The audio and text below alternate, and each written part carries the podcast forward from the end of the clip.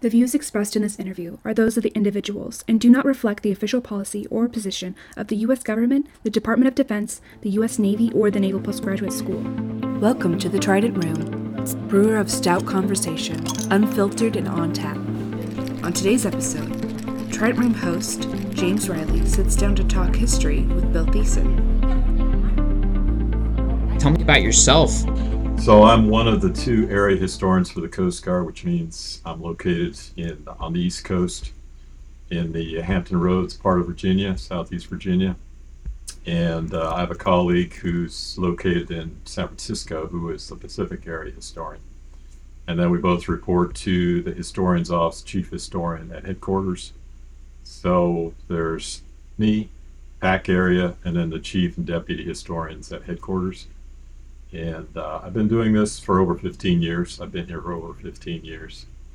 Um, I've been uh, involved in maritime history for probably 35 years, and uh, 15 of those were Coast Guard. I do a little bit of everything underwater archaeology, uh, maritime museums. I'm the advisor for the National Maritime uh, National Coast Guard Museum uh, for their exhibits and oral histories, do programs and presentations, and then I have a weekly blog series, which you may be familiar with, called The Long Blue Line. Yeah. And uh, we're on our 300th essay this week. Awesome. And we do every aspect of Coast Guard or Coast Guard related maritime history from 1790 to present day. A lot of it's combat related, a lot of it's uh, the different statutory missions of the Coast Guard, lot of its predecessor mission, uh, agency missions, such as Lighthouse Service, Revenue Cutter Service, um, Marine Safety, which was Bureau of uh, Navigation Inspection, uh, as well as, um, well, virtually any other mission, from environmental protection to living marine resources. Um, uh, Homeland Security is our huge mission right now, of course, since 9 11. Yes, yes. So, definitely. It's a lot of variety. And in fact, I would argue that the Coast Guard has a far broader, richer history and heritage than any other military uh, agency in the U.S. And it's the oldest continuous uh, sea service in the United States as well since 1790. Yeah, Hamilton, Alexander Hamilton, putting the revenue, revenue cutter service out there, which That's uh, a surprising thing is we do have a, a fair amount of combat history, um, which people don't normally think of the Coast Guard. Um, and I think one of the neat ways that we intersect with the other services is our time in World War II, and and then uh, picked a specific example of uh, uh, Douglas Munro, who we'll be talking about, who ended up uh, earning the Medal of Honor. So when World War II began, uh, the only service that really had any experience with small boat operations and uh, working uh, inshore with uh, with watercraft was the Coast Guard. So uh, the Coast Guard really became the nucleus around which the Navy's amphibious landing uh, capability formed.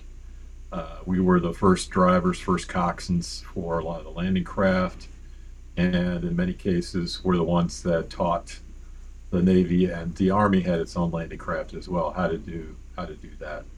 Um, so those types of training took place. Uh, Coast Guard was involved with um, landing craft training in New Orleans because obviously that's where the landing craft were built at Higgins, and so a lot of the coxswains uh, got specialized training there, and then uh, a lot of the actual uh, marine landing operations were uh, taking place either down where Camp Lejeune is located today, and that's where the basis for um, the Marine uh, base down at Camp Lejeune is is World War II base, and the Coast Guard was heavily uh, involved in those landing training operations.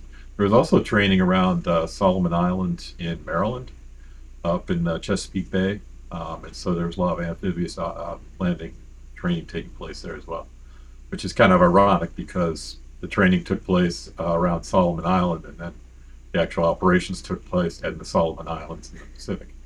But um, Douglas Munro, and uh, he was extremely close to another friend who both became, uh, who enlisted at the same time from Washington State, and that was uh, Ray Evans.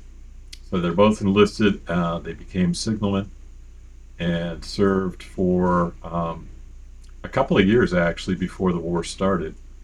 And uh, they were referred to as the Gold Dust Twins just because they were, I guess, lucky. Um, but they were always attached. They had really good friends. And uh, so when World War II began, they both were assigned to uh, attack an attack transport, and that was a Hunter Liggett, uh, which was uh, named for a, Army general, I believe. In any case, it was Coast Guard manned. Um, during the war, a lot of the um, ships of various kinds, anything from uh, patrol boats up to transports and including small warships, were manned entirely by Coast Guard personnel. I'd say maybe 15% of the entire fleet could have been uh, Coast Guard manned. Destroyer escorts, patrol frigates, on down to smaller boats. But uh, a lot of the transports were manned by coasties. Uh, in total, the uh, number of Coast Guardsmen that served in World War II is about a quarter of a million. Uh, and at any given time, the maximum amount was probably about 170,000. Uh, this included uh, women, uh, all minorities, and uh, as well as active duty, and then a huge reserve component that was uh, drawn up in World War II. But both Munro and Evans were active duty. They had enlisted, I believe, in 1939, and they were actually part of the regular force. so a little backstory on uh, Guadalcanal. Guadalcanal, as you may know, took place in the summer of 1942. And uh, one other battle I'll mention, which was not related to the Coast Guard so much, was the Battle of Midway. Took place in June of, of that year, June and then August for Guadalcanal.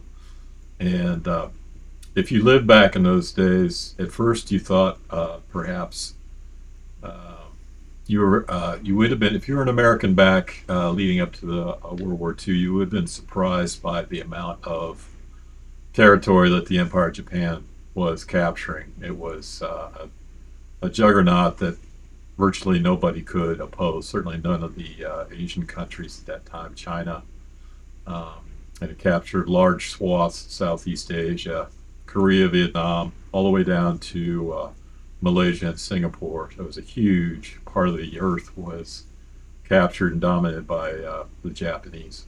And obviously, Pearl Harbor was a huge shock to uh, American citizens. It was a it was a strategic surprise. Uh, the Japanese not even declared war before the the actual attack. So it was by most, I think, a lot of military strategists knew it was coming, but the American public had no idea. So uh, that's kind of giving you the backstory of what, what was going on at the time.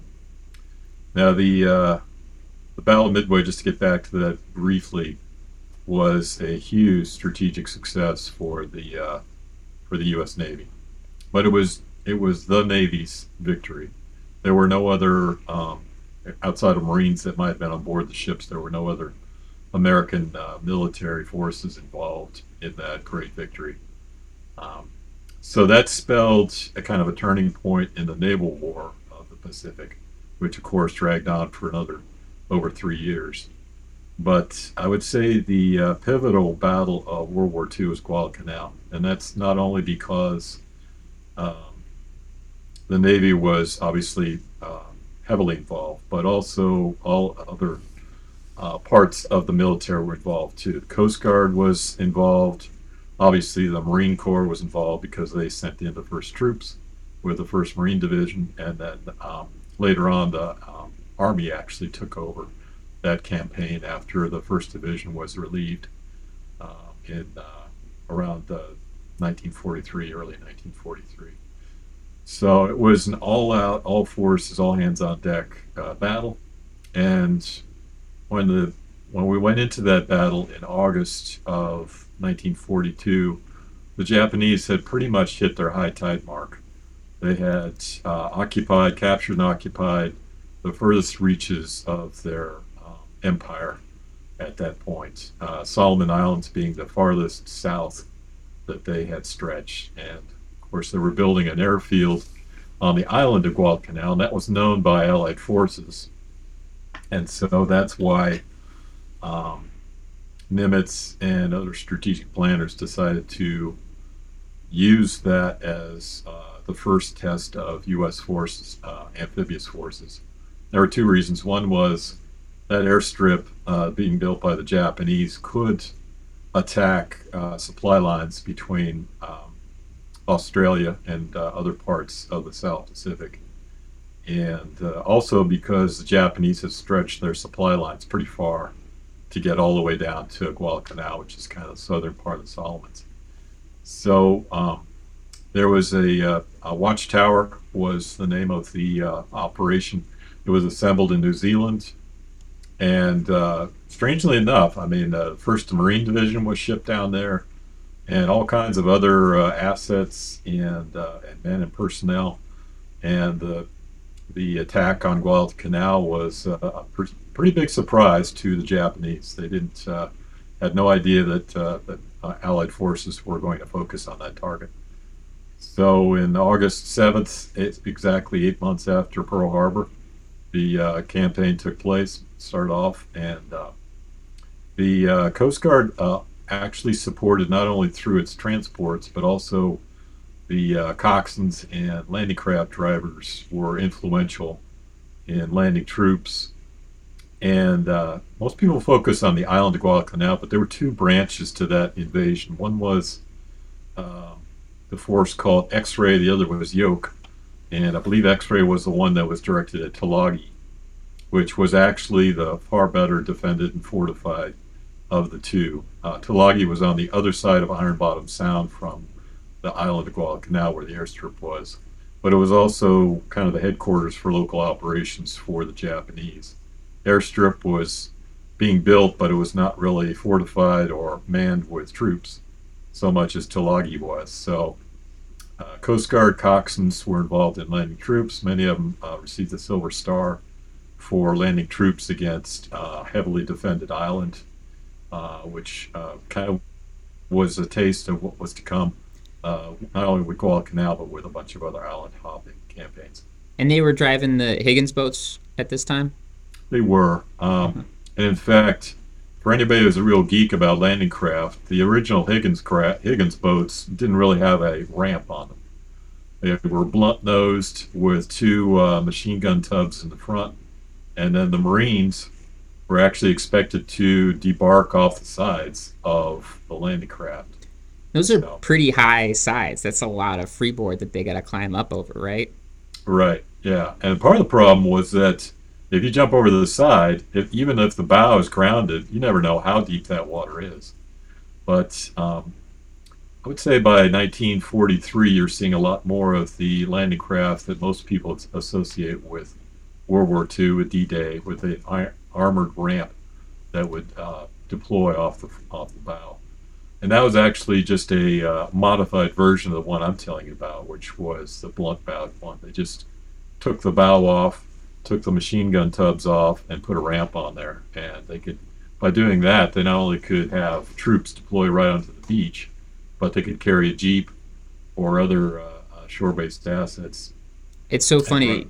Yeah, it makes sense. You know, now looking back at it, like, oh yeah, of course you'd have a ramp at the front of a landing craft, but that was also new. Um, yeah, that's yeah. Well, technology in early World War II was developed from lessons learned in World War One. Mm-hmm. So if you look at 1941, 1942, and then you compare it to what we had in 1945, it's just uh, totally different technology. Because by 1943, a lot of that technology was battle tested, and uh, they were starting to build uh, far more effective uh, ships like uh, uh, LSTs were developed by about 43, and and if you look at the assets that were used in Guadalcanal, they had something called an APD. And what it was was a fast transport. And what they did was they took a bunch of, you know, there are a bunch of surplus uh, four stacker destroyers from World War One. So they took out the engine spaces for uh, for two of the stacks, and they built in uh, accommodations for a marine unit inside this old four stacker and then they put four landing craft on, on davits on either side of that APD. And that was what they used for uh, fast deployment of troops in amphibious operations for the first year or two. And they actually were pretty effective. And in fact, in the uh, operation against Tulagi that I just mentioned uh, in August 1942, they used APDs.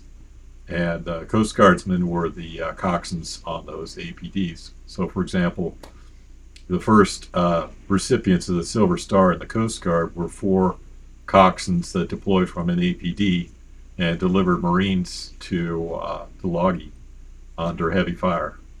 So, where is the coxswain now on this on on a Higgins boat? Where are they normally positioned, and what what are they working with, basically? So, uh, coxswains were actually in a very vulnerable position on the uh, on the landing craft. Um, in the uh, first iteration I just told you about, the first Higgins boats, you had men that were actually on the bow manning uh, 30 caliber Lewis guns, and then you had somebody in the aft that was operating the boat. Uh, but in general, the uh, landing craft drivers had to sit up, stand upright with a wheel right in front of them. So basically, they were exposed from the waist up to enemy snipers, enemy fire, and there were a lot of uh, casualties as a result of that. So that's one reason why these uh, coxswains that uh, uh deployed troops in Tulagi were given these uh, silver stars for the first time in our history, Coast Guard history, actually awarded by Chester Nimitz himself. So uh, because they were exposing themselves to enemy fire to deliver the Marines to the to the beachfront in Tulagi. Now the the um, the Guadalcanal side which is far more famous than Tulagi. That's where Munro was deployed. He actually did drive uh, Higgins boats in Tulagi first uh, to deploy Marines there, but then he was switched over to uh, to Guadalcanal, and um, most of the Coast Guard personnel that were assigned to Guadalcanal came from the Hunter Liggett, which I mentioned before is an attack transport, um, and it's the uh, coasties that were deployed to Guadalcanal were the first ones to command and staff a naval operating base that was operated primarily by the Coast Guard. And what happened was um, they did some training for this operation uh, in the Fiji Islands before they attacked Guadalcanal.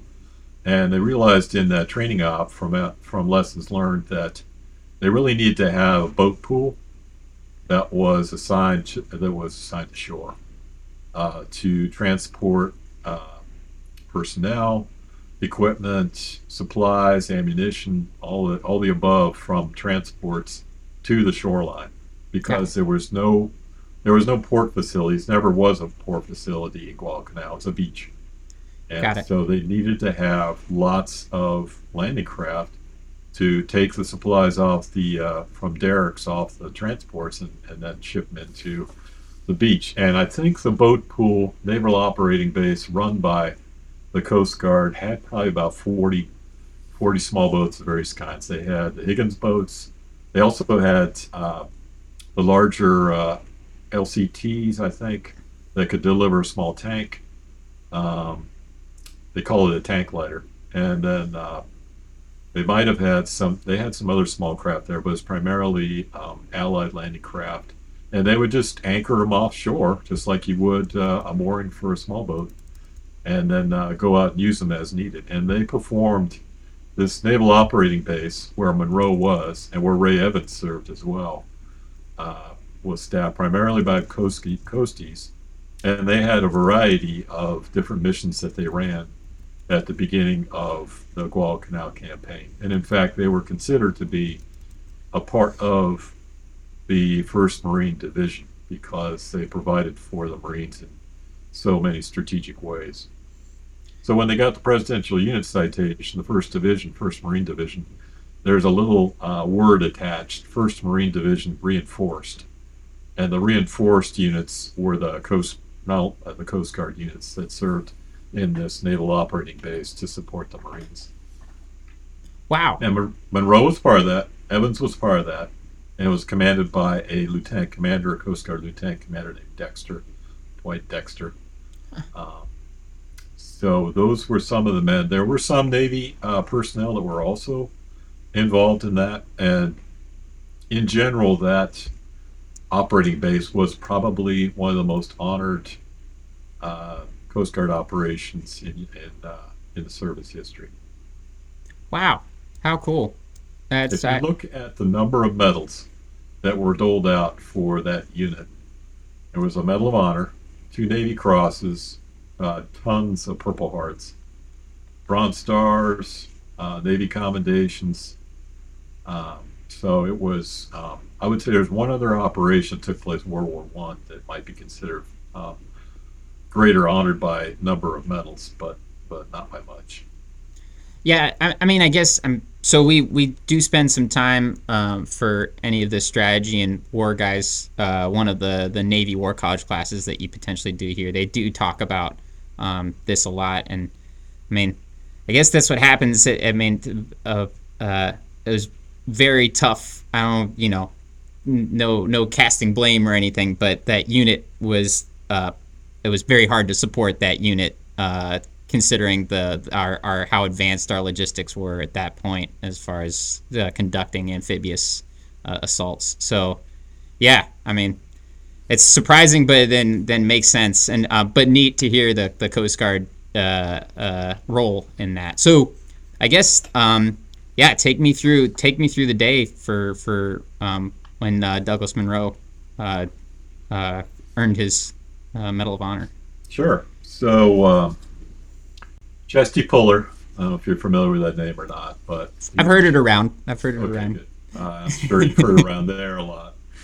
Uh, any case, he was in charge of uh, a regiment of the Marines, and uh, so they were they were had set up a defensive perimeter uh, around Henderson Field uh, airstrip that the Japanese were building, but had been turned into a Marine airfield, and uh, so what Puller wanted to do, uh, he was a colonel at the time, he wanted to circle around behind enemy lines and try to attack the Japanese from behind, uh, rather than trying to uh, force w- their way through the enemy lines around Henderson Field.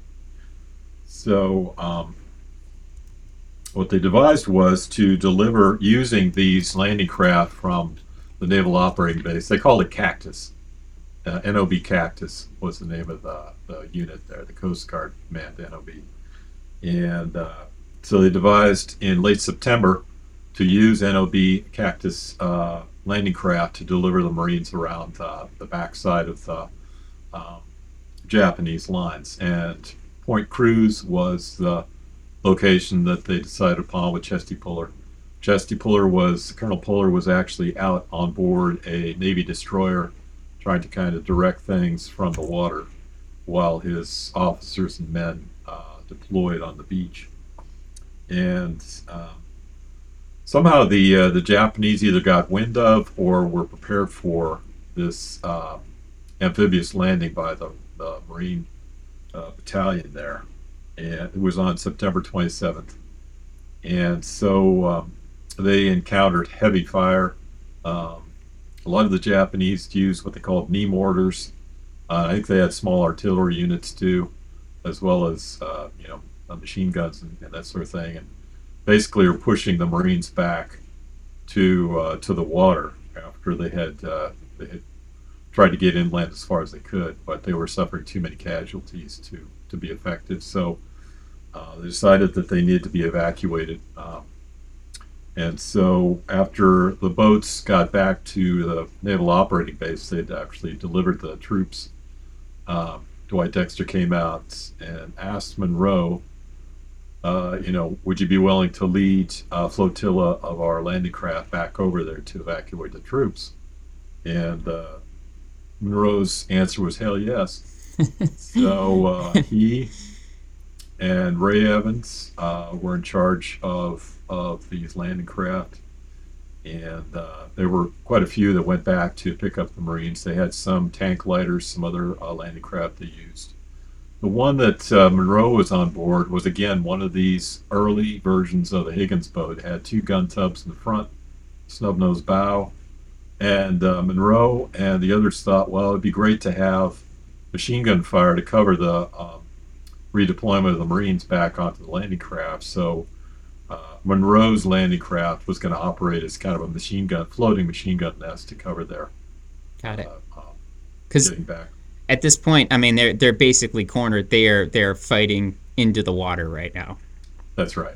Yeah. So in fact, these older versions of the Higgins boat were actually pretty effective because they had 230 caliber machine guns fitted on the front that they could use for covering fire for the Marines get back on the uh, landing craft. So um, there were actually a number of not only Coast Guard, but like I said, there were some mixed crews with Navy personnel in as well. Um, I don't know if you're ever familiar with. I'm sure you can talk to your Navy buddies about the Samuel Roberts, which was a destroyer escort that uh, was very heroic in the Battle of Leyte Gulf and was sunk, but actually helped to fend off the uh, Yamato and some other ships before it was sunk. Well, it was named for uh, one of the Navy personnel that was shot and killed in this uh, amphibious operation, Samuel B. Roberts.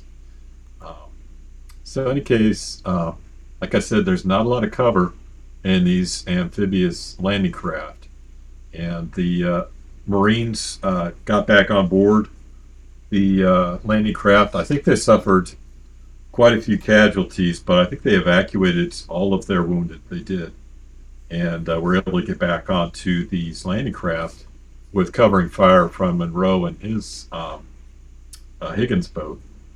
So uh, there was one last tank lighter uh, that was stuck. It was grounded on a sandbar, and um, they had to be covered while uh, before uh, you know the, they had to be evacuated before everybody was was safely back on board these boats. And uh, Munro volunteered to uh, stay back with his Higgins boat to provide the covering fire, and uh, that's when he was hit in the neck. And uh, Evans was on board that Higgins boat at the time, Ray Evans, and uh, so the the uh, legend goes that after he's hit the neck, it was a fatal uh, mortal wound. Um, Ray Evans noticed that he'd been hit, uh, that Munro had been hit by fire, uh, sniper fire. So he went back, went up to the front to see if he was okay, and according to the, uh, the legend, that's when uh, uh, Munro asked Evans, "Did they get off?" And Evans said, "Yes, they did," and that's when uh, Munro passed away uh, in Evans's arms there, and they successfully uh, redeployed back to the uh, to the naval operating base, which was behind Allied lines and safe from uh, enemy attack. And he was later. See, I don't know if you're aware of this or not, but the uh, Coast Guard cannot award the, the Medal of Honor. They cannot award any of the Navy medals. Those all have to be awarded or recommended by other military forces. Otherwise, I'm sure we'd have a ton of Medal of Honor, Medals of Honor, but uh, we can't. So he was recommended by the Marines. Uh, in fact, I think it might have been Chesty Puller for his Medal of Honor, uh, which he received obviously posthumously later on in the war. Yeah, incredible, and yeah, in, incredible. You know, hearing you know that those are his last words. Uh, you know, d- d- n- no concern for himself, which you know is kind of emblematic of of Medal of Honor recipients. But yeah, yeah, Yeah, he came from a family that was uh, very uh, military oriented. I don't know if you're familiar with the story, but his mother uh, became a spar officer. Uh, Edith Munro was a lieutenant in spars. I, I actually, if you could explain what spars are, I'm sure I'm. Uh, that's a that's a yeah new thing for. Yeah, so during the war, the uh, um, there were a lot of groups that were uh, enlisted that had never been enlisted before. Um, we had a pretty diverse group, uh, minority-wise, and uh, about twelve thousand women served in the uh, Coast Guard. And this, the unit, the Women's Reserve, was called the SPARS, which was an acronym for Semper Paratus Always Ready and it was equivalent to the waves or the WACs or any of the women's reserve units that were in other military branches.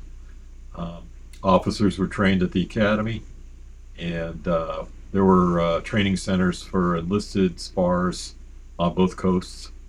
But um, I believe that yeah, Edith Munro was actually from Canada originally, Huh. and uh, um, migrated to uh, Washington State. That's where uh, Douglas Munro was raised, and so she had a, a, you know very strong patriotic aspect to her, and you can tell obviously that Douglas Munro was raised pretty well because he was he was a you know a through and through Coast Guardsman, and uh, anything he was asked to do, he was enthusiastic to take it on, just like he did the uh, rescue operations for the Marines at Point Cruz. Oh, cool! That's yeah. Um, any any like retrospective stuff? Any uh, things afterward where he was recognized uh, or um, you know further research done on him or yeah? Well, uh, let's see. Uh, I talked about uh, Samuel Robert, Roberts having a destroyer named after him, and uh, Ray Evans has a fast response cutter that's named for him here in the Coast Guard. And then, of course, Munro had ships named for him uh, during World War II, and ever since then. Uh, the ships that were named for him in World War II were Navy uh, vessels, and then uh, we've had cutters named for him, I don't know, for the past, uh, since 378, or perhaps earlier than that. Uh, so he's been honored, you know, for generations in our service, and he's also been honored by the Marines for what he did for them, and he's been honored by the Navy as namesake for uh, some of their vessels too.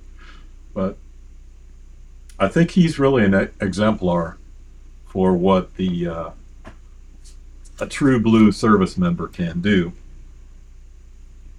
And he's been held up as an example for many of them listed. There's monuments and memorials to him at the training center in Cape May, and there's also the Munro Building at headquarters uh, with his statue. And uh, um, I think if you look back in history, and I know, uh, with all due respect, uh, a lot of the history is written by the officers, and uh, so you see the officers get a lot more credit than the enlisted people do. And only now, I think, in uh, recent times, are we really granting that a lot of these enlisted heroes their due, uh, their due. But uh, Munro was honored early on, and I think he was kind of a um, an exemplar for a lot of uh, Coast Guard enlisted personnel, especially during World War II. Uh, and I have to say that you know Guadalcanal was probably one of the first times that uh, now, like I said, the U.S. went head to head with uh, combat units of experienced combat units of the uh, of the Japanese, and there were a lot of heroes in that campaign. Uh, if there was one campaign, like I said before, that was pivotal in the Pacific War and World War II, it was Guadalcanal. I think most experts and historians would uh, definitely agree on that. And so um, that's when you see Navy Crosses, Silver Stars, and the Medal of Honor uh, that are given to uh, to these units, and the Presidential Unit Citation to the First Division, uh, which includes the Coast Guard. So, um, and these stories went back to the American public uh, as soon as possible, even sometimes beyond classified status, because the American public needed some heroes. You know, all they'd been hearing about was the Japanese winning this battle and that battle and conquering this nation and that nation. And so, um, with Guadalcanal, uh, not only the Coast Guard, but obviously the other service branches as well, you see a lot of uh, honored heroes. Uh, John Basilone, if you ever uh, heard of him with the uh, Marine Corps, mm-hmm. Uh, Medal of Honor recipient. And, and of course, he was suggested by Chesty Puller as well. So, um, a lot of uh, common threads there about that particular battle, the Coast Guardsmen that served there, Munro and what he did, and uh, and I think Guadalcanal and Munro and and the others that served uh, with the Coast Guard there really built a bond with the Marine Corps that lasted throughout the rest of the war. You know, when the Marine Corps uh, Marines landed on beaches in the South Pacific a lot of times the last friendly face they might see was a Coast Guardman like Munro. Um, and uh, and I think that Munro, like uh, most of the other Coast Guard coxswains, was very concerned and and uh, felt very uh, sensitive about ensuring that the Marines were uh, were given the best chance possible whenever they had to deploy and doing the best job possible. Um, so I I think it was a uh, uh, relationship that was forged early at Guadalcanal and went all the way up through uh, Okinawa uh, and the other uh, ferocious campaigns that took place. Iwo Jima, Saipan. The Coast Guard was involved in virtually all those landings, Philippines. So uh, it was it was the beginning of a, a, long relationship, and I think it lasts today, in some respects too, um, between the Marine Corps and the Coast Guard. I think so too. I think so. I, I uh, in in my experience, it definitely has, and yeah, and it's neat to hear the history behind that. So, yeah, there's an iconic photograph. If you get a chance, you can just look it up on Google. Uh, just type in Guam Marines and Coast Guard image. You know what I'm talking about? There's an image of a couple of of uh, battle tested Marines. One of them doesn't even have a shirt on, and they're holding up a sign. The Coast Guard got us here, and we intend to stay, or something like that. But it was a it was a nice uh, homage to the uh, Coast Guardsmen that uh, that got the uh, Marines where they were, and and helped evacuate wounded and bring in supplies and ammunition and medical supplies. And a lot of times, the Coast Guard were uh, beach masters for a lot of these amphibious operations, and so they were there on the beaches as well to help out the Marines. Well, yeah, like you said, I mean the, uh, you know, it's it's it was at a time when we were still learning all this stuff, and and really the the Coast Guard were the only ones who had done anything close to that up until this point with surf boats and you know managing ports and waterways. So it it does it follows it makes sense, but uh, you know still surprising to hear, and I'm glad we can get this story out. Yeah, in fact, just to wrap it up, um, uh, Guadalcanal is actually the scene of the worst uh, casualty event in uh, in the war uh, for a Coast Guard. They lost 200 men when the Serpens blew up offshore there in 1945. Really? And in fact, there's the Serpens Monument at uh, Arlington National Cemetery where the whatever remains were left were brought back and buried at Arlington. It was an ammo ship, and it was being loaded with depth charges, and uh, it's not certain exactly what uh, blew it up at this point, but it basically vaporized uh, due to all the uh, ammunition on board, with the loss of 199 Coast Guardsmen. I think only two that were actually on board the ship survived. They were blown off the, the bow. Uh, but everybody else that was on board the ship uh, was killed. They were almost all Coast Guardsmen or a few Army stevedore types. That's it. Wow. So Guadalcanal's got a lot of uh, a lot of meaning to uh, the Coast Guard for a variety of reasons. Most most importantly, Munro, of course, but uh, yeah. all the things that the Coast Guard did there and experienced there. Well, hey, thank you so much. This was great. Yeah. Absolutely. Thanks for joining us in the Trident Room. For more information about today's guests and topics, please visit the show notes. The Trident Room has been brought to you by the Naval Postgraduate School Alumni Association and Foundation. For questions, comments, and suggestions, please email us at tridentroompodcasthost at nps.edu and find us online at nps.edu slash tridentroom